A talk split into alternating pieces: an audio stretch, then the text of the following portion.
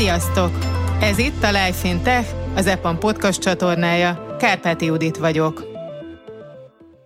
Egy olyan epamossal beszélgettünk, aki segítséget nyújthat abban, hogy egy fura év után következő új év minden körülmény dacára jól indulhasson. Az energiamenedzsment, a helyes célok kitűzése és a motiváció csak néhány harangozó Juditnak, az EPAM trénerének szakterületei közül, ám így januárban ezek a témák maguk mögé utasíthatnak minden mást. Szia Judit! Szia Judit! Az idei évben egy kis újítást vezetünk be, ugyanis nem rögtön a bemutatkozással, hanem egy sor villámkérdéssel kezdünk. Nem tudom, hogy fel vagy-e készülve egy ilyen pattogós kezdésre. Mindenképp vágjunk bele. Te vagy kávé? Kávé egyértelmű. Mozi vagy filmcsatorna? Mozi, európai művészfilmek. Büszkeség és balítélet, vagy Anna Karenina? Anna Karenina. Aktív vagy passzív pihenés? Aktív. Na most mit is kérdezhetnék a trénertől utolsónak, és meglepő lenne, ha nem az lenne a válasz, amit én várok, félig tele, vagy félig üres? Hát ez megleplek, ez helyzetfüggő, nagyon kontextustól függ hogy mennyire vagyok optimista. Köszönjük a kis bevezető bemelegítőt, és azért ne hagyjuk ki a bemutatkozást sem, nem feltétlenül csak az epamos karrieredre szorítkozva, mi az, amit te fontosnak találsz az eddigi mérföldkövekből? Köszönöm a lehetőséget. Nyolc éve kezdtem körülbelül képességfejlesztéssel és vezetőfejlesztéssel foglalkozni. Előtte sales és marketingben dolgoztam, megtanítottam, és rájöttem, hogy nekem sokkal fontosabb az, hogy így fejlesztem az embereket, a tudásukat, és ezáltal az önmagam tudását is. Úgyhogy volt egy éles karrierváltásom nyolc éve körülbelül, és hát nagyon élvezem azóta is ezt, és két éve vagyok az EPAM-nál, ahol L&D specialista pozícióban vagyok, vezetői programok fejlesztésével, realizálásával foglalkozom, soft skill tréningekkel, és nekem, nekem tényleg ez a hivatásom szenvedélye, úgyhogy nagyon örülök, hogy, hogy rátalált. Az EPAM az mennyiben más egyébként, mint az eddigi munkahelyeid? Azért más az EPAM, mert nagyon széles körűek egyébként a Learning and Development programok.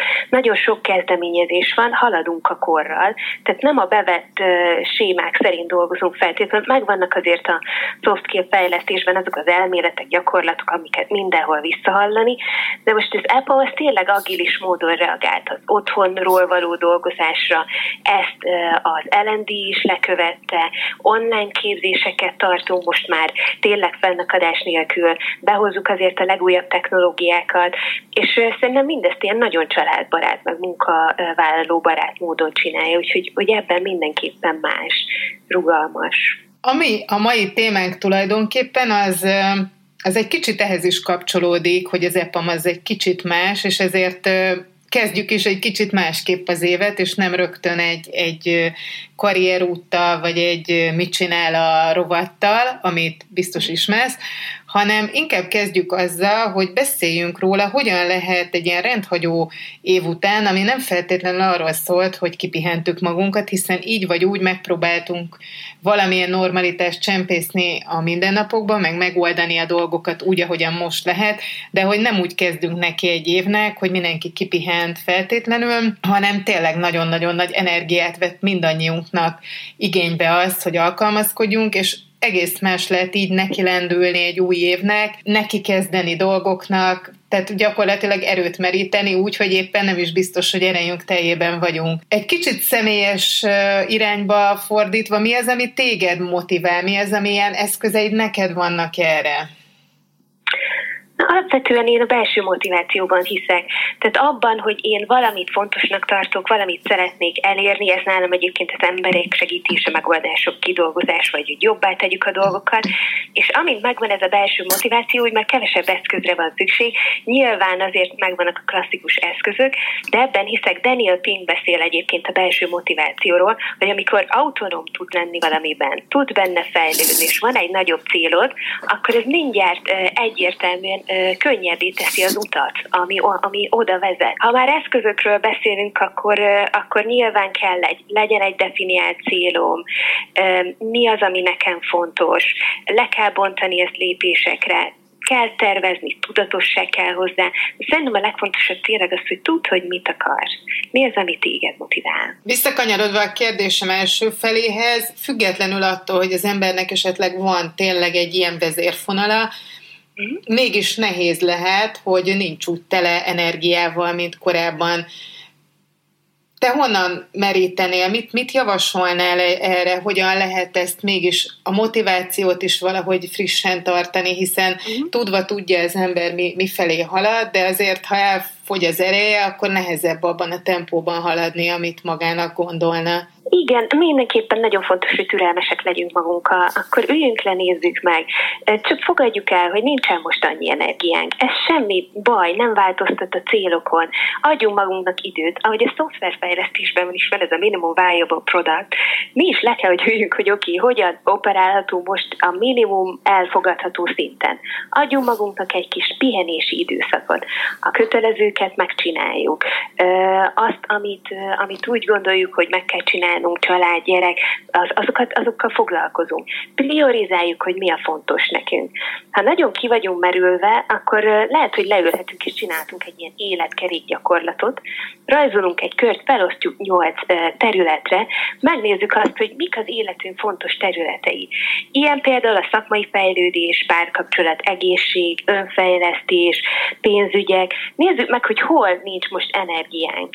És ezt konstatáljuk ezt, és állítsunk fel arra lépéseket, hogy oké, okay, akkor lesz majd energiám, visszanyerem, hogy olyan dolgokat csinálok, ami nekem jó, és akkor utána hol van a prioritásom, hova szeretnék menni. De akkor az első egy ilyen körben a saját magam legyek, és utána tudok a többihez is majd hozzányúlni. Abszolút, tehát hogyha te nem vagy jól, akkor nem tudod olyan jól végezni a feladataidat, nem tudsz annyi energiát beletenni.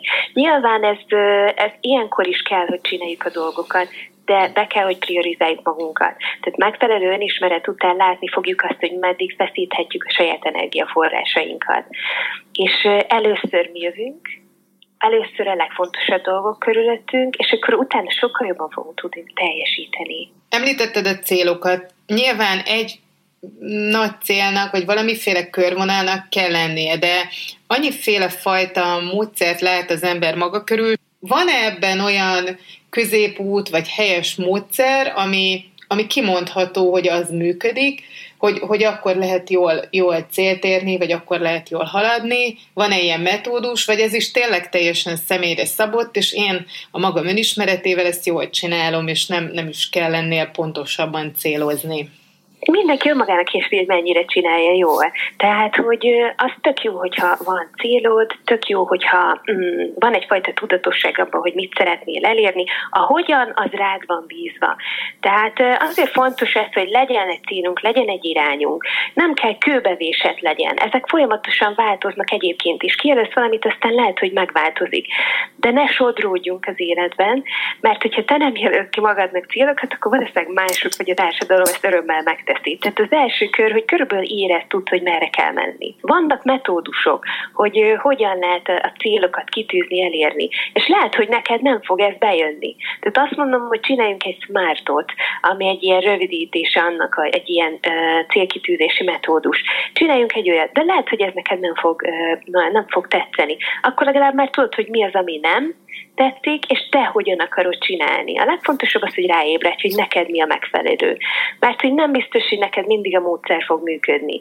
Vannak, akiket frusztrál az, hogyha le van bontva, és kötelező csinálni, és ez a produktivitásukra is hatással lesz. Én azt gondolom, találd meg magadnak azt a módszert, vagy azt a fajta rugalmasságot, amivel tudod majd csinálni azt, amit szeretnél. Nem kell kőbevésni. Van, akinek nagyon sokat segít, keretet ad, van, akit pedig frusztrál. Az, hogyha én nagyon pontos ele van. És ha valaki még keresi azt, hogy ő ebben pontosan mit képviseljen, az milyen, honnan tud esetleg segítséget kapni arra nézve, hogy megtalálja magának azt, ami számára a megfelelő, hiszen én is tudom, hogy a magam korában én ezt már kifejlesztettem, de azért, amikor az ember még a pályája elején van, vagy egy karrier elején, akkor, akkor nem feltétlenül van tisztában azzal, hogy ezt hogyan jó csinálnia neki magának. Igen, ez egy, ez egy nagyon fontos önismereti kérdés újra, meg ez változhat az idővel is. Amit én feltenni kérdést, mi az, amit szeretek csinálni? Mi a szenvedélyem? A japánoknál van egy ilyen kifejezés, modell, hogy ikigai, hogy mi az én ikigai.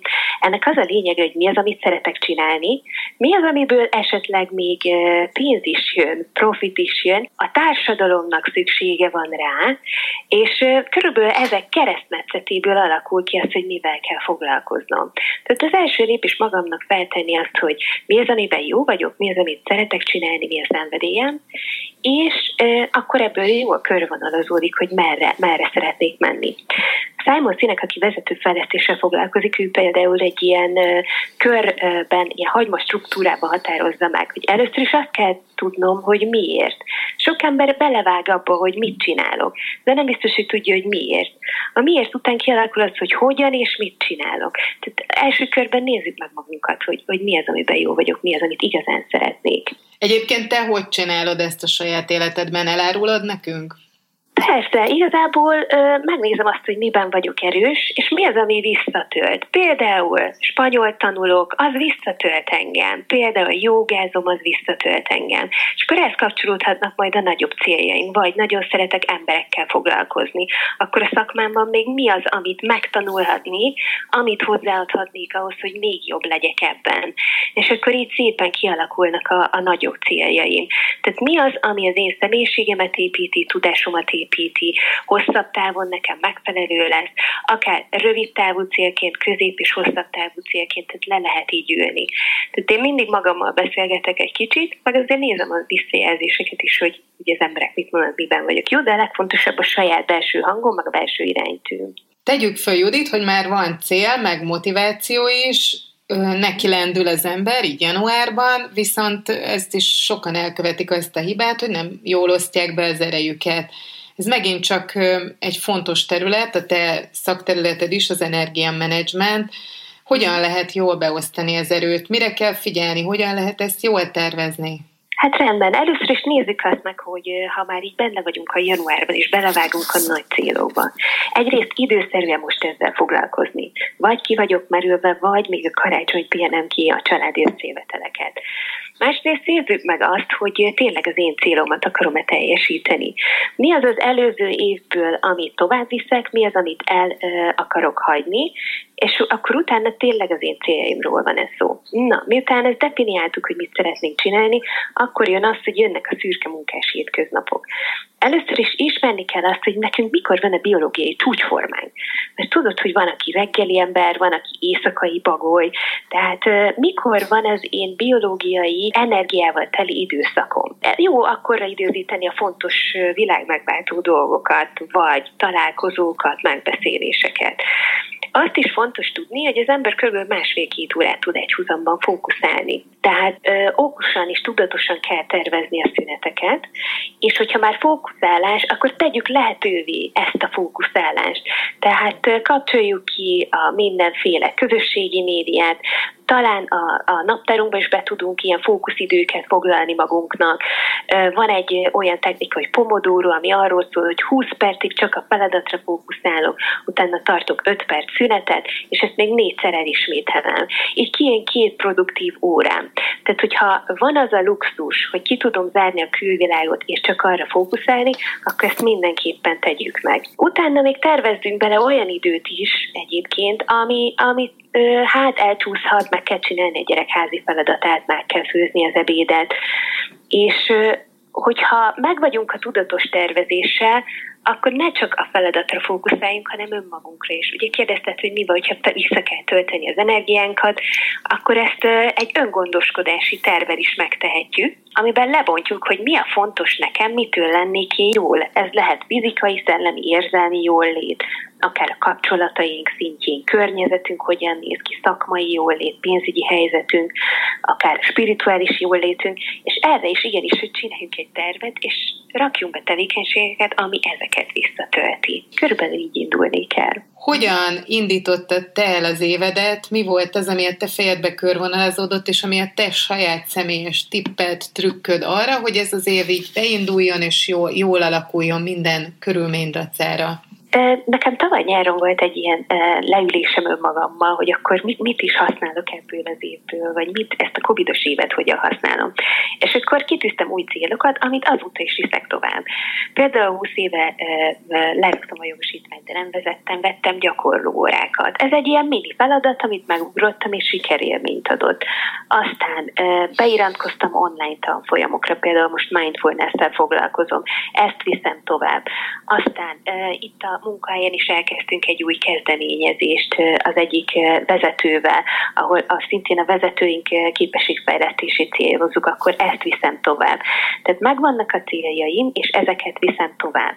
A hogyan, tehát hogyan töltöm fel magamat, van egy olyan listám, hogy mitől érzem jól magam, és hogyha nagyon úgy érzem, hogy január van, és sötétség és fényhiány, vagy ki vagyok merülve, akkor kipipálok erről a listáról dolgokat, tudatos vagyok a kapcsolataim ápolásában, nagyon gondoskodom a testi szellemi jól létemről, futok, jogázom. Tehát, hogy én igazából igyekszem a mindennapokban olyan kis dolgokat beépíteni, ami folyamatosan energiát adnak. És viszem tovább a nagyobb célokat.